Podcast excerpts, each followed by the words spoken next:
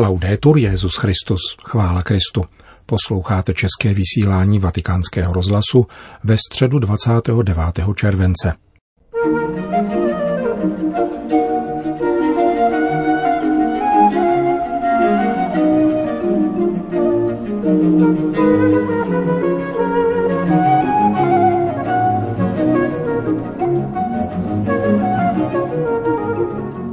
Pandemie nás staví před základní otázky života a víry, píše papež František v předmluvě ke sborníku teologických reflexí, který vychází v těchto dnech. Kontemplace a činnost jsou dvojím rozměrem církevní služby, kázal kardinál Angelo Beču během liturgie z dnešní památky svaté Marty. Při ní složilo věčné sliby 30 řeholnic ze španělské kongregace Marty a Marie.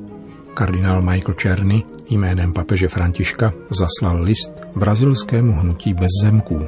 Pořadem provází a hezký poslech přeje Milan Glázer.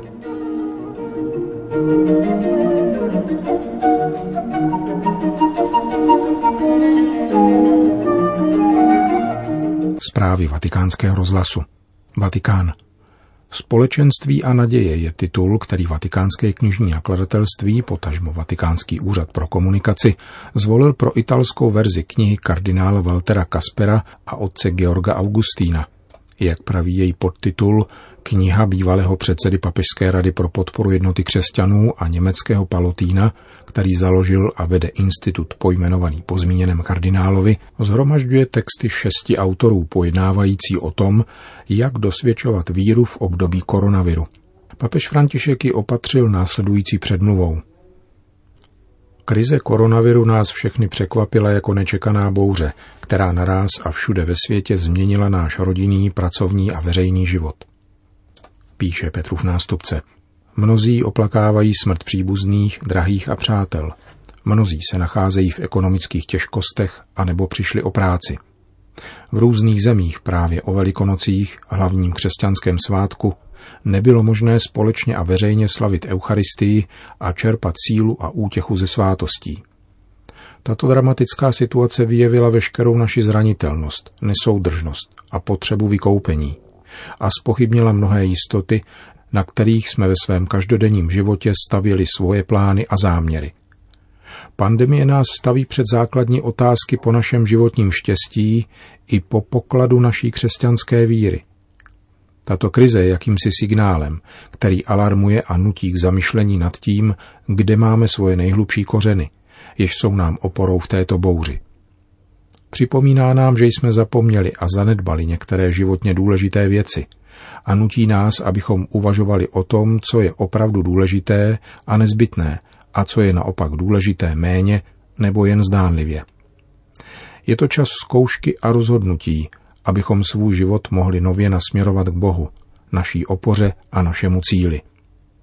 Tato krize nám ukázala, že právě v krizových situacích závisíme na solidaritě druhých a vybízí k tomu, abychom svůj život dali nově do služeb druhých.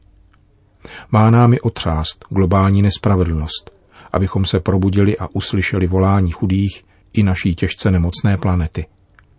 Uprostřed koronavirové krize jsme slavili Velikonoce a vyslechli velikonoční poselství o vítězství života nad smrtí. Toto poselství zdůrazňuje, že se jako křesťané nesmíme nechat pandemii paralizovat. Velikonoce nám dávají naději, důvěru a odvahu a posilují nás v solidaritě. Vybízí k překonání minulé rivality a k uznání, že jsme členové velké rodiny, jež přesahuje každou hranici a v níž neseme břemena jeden druhému. Hrozba virové nákazy nás má vést k osvojení si jiného typu nákazy, kterým je láska, sdílená od srdce k srdci. Děkuji za početná znamení ochoty spontánně pomáhat a za hrdinské nasazení zdravotnického personálu, lékařů a kněží. V těchto týdnech jsme vnímali sílu, jež pochází z víry – První fáze koronavirové krize, v níž nebylo možné veřejně slavit Eucharistii, byla pro mnohé křesťany bolestným obdobím eucharistického půstu. Mnozí zakoušeli, že pán je přítomen tam, kde jsou dva nebo tři v jeho jménu. Mediální přenos eucharistické bohoslužby bylo krizové řešení, za které byli mnozí vděční. Virtuální přenos však nemůže nahradit reálnou přítomnost pána při slavení Eucharistie. Těší mne tedy, že se nyní můžeme vrátit k normálnímu liturgickému životu.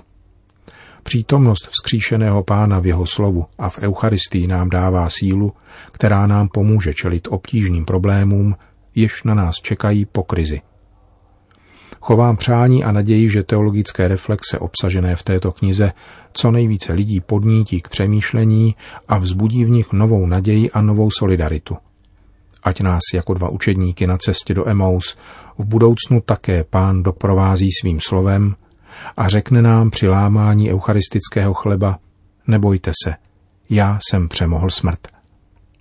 Tolik papež František v předmluvě ke knize, která vyšla původně německy pod názvem Christ sein in der Corona-kríze a obsahuje eseje těchto autorů Mark David Janus, Tomáš Halík, Walter Kasper, Kurt Koch, Georg Augustin a Bruno Forte.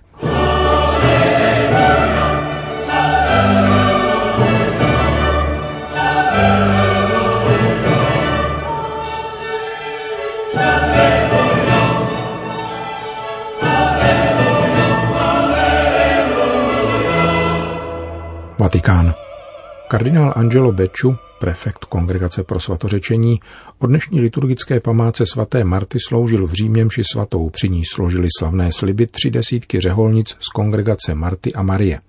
Marijino srdce a Martiny ruce, tedy nazírání a činnost, tvoří dvojí rozměr služby v církvi, připomenul kardinál Beču v římské bazilice svatého Evžena, zasvěcené svatému papeži tohoto jména ze sedmého století.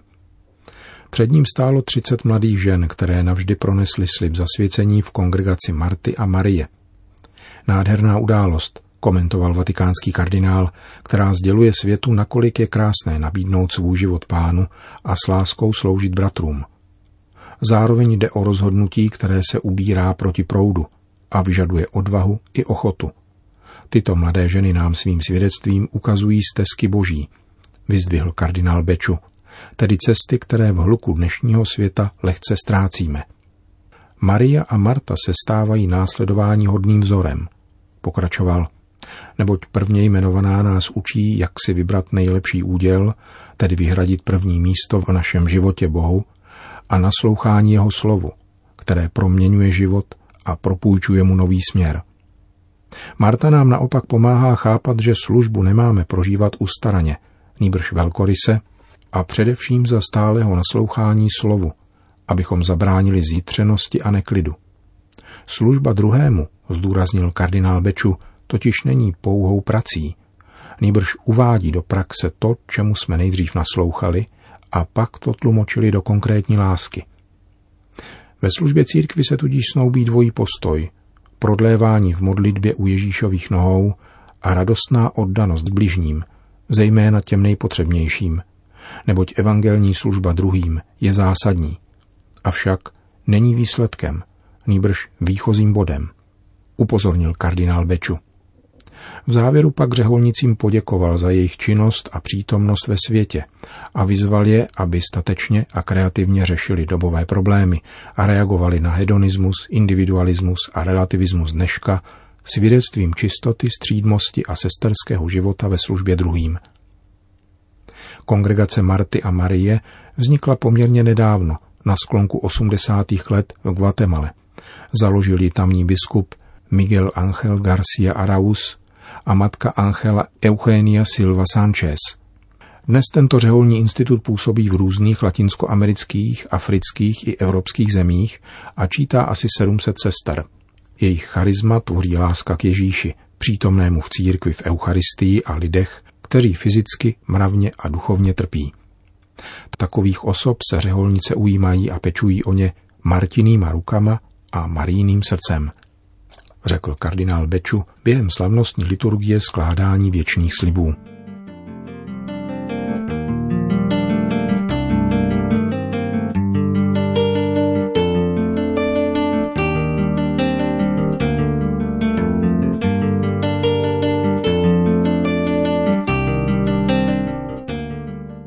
Vatikán, Brazílie. Jménem papeže Františka a rovněž svým jménem vyjadřují radost nad krásným gestem, jímž je distribuce potravin, kterou v těchto časech covidu v Brazílii uskutečňují rodiny z hnutí pozemkové reformy. píše kardinál Michael Černý, podsekretář sekce pro migranty a uprchlíky Vatikánského úřadu pro službu integrálnímu lidskému rozvoji, u příležitosti Dne pracujících v zemědělství, který v Brazílii připadá na 25. července. List kardinála Černého zveřejnilo dnešní vydání deníku svatého stolce Osservatore Romano. Brazilští venkované, kteří nemají přístup k zemědělské půdě, se už od 80. let organizují do sociálního hnutí pracujících bez půdy, či jednodušeji hnutí bez zemků. Dnes toto hnutí působí ve 24 z 26 brazilských států, zahrnuje 370 tisíc rodin, stovku zemědělských družstev, zhruba stejný počet agroprůmyslových firm a na 2000 různých dalších združení. Lidé, kterým se podaří obsadit pozemky, pak nadále bojují za vybudování infrastruktury, škol a podobně.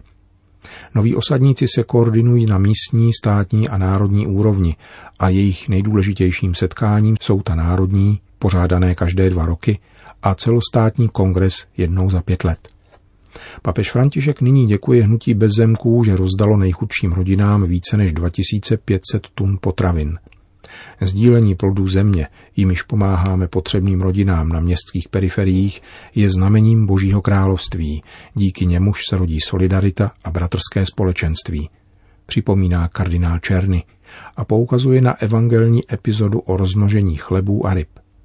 Sdílení utváří život, pěstuje bratrské vztahy, proměňuje společnost v naději, že se tento postoj bude šířit a povzbudí další lidi i skupiny, aby jednali stejně. Podsekretář Vatikánského úřadu v závěru listu přeje členům brazilského sociálního hnutí, aby je Duch Svatý chránil před virem a dodal jim odvahu a naději v této době sociální izolace. Dodejme, že zástupci brazilských pracujících bez půdy jsou stálými hosty na setkáních hnutí neformální ekonomiky, která papež František již několikrát za svého pontifikátu uspořádal a jimž, stejně jako další biskupové a misionáři, věnuje trvalou pozornost.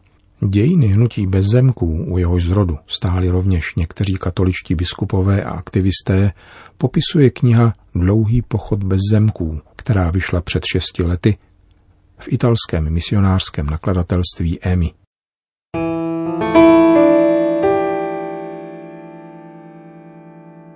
Barcelona. Katalánská vláda vystavila pokutu barcelonské arcidiecézi za překročení početního limitu účastníků mše, kterou sloužil v bazilice Sagrada Familia kardinál Juan José Omela. Tento limit je stanoven na 10 osob.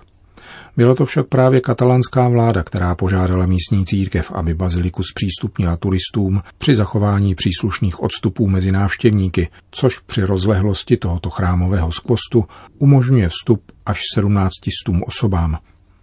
Barcelonská arcidiecéze požádala o výjimku pro pouhých 460 účastníků bohoslužby, ale nebyla jí udělena. Všem účastníkům byla navíc před vstupem změřena teplota.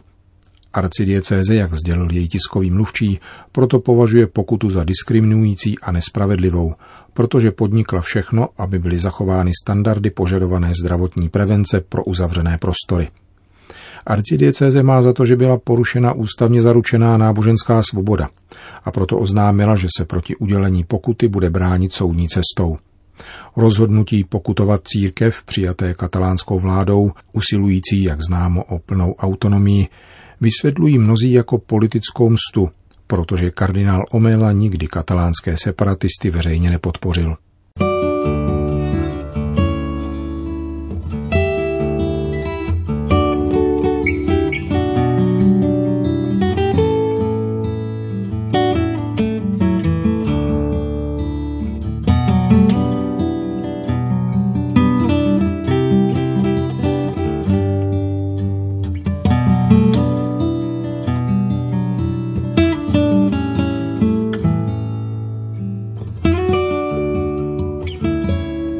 České vysílání vatikánského rozhlasu.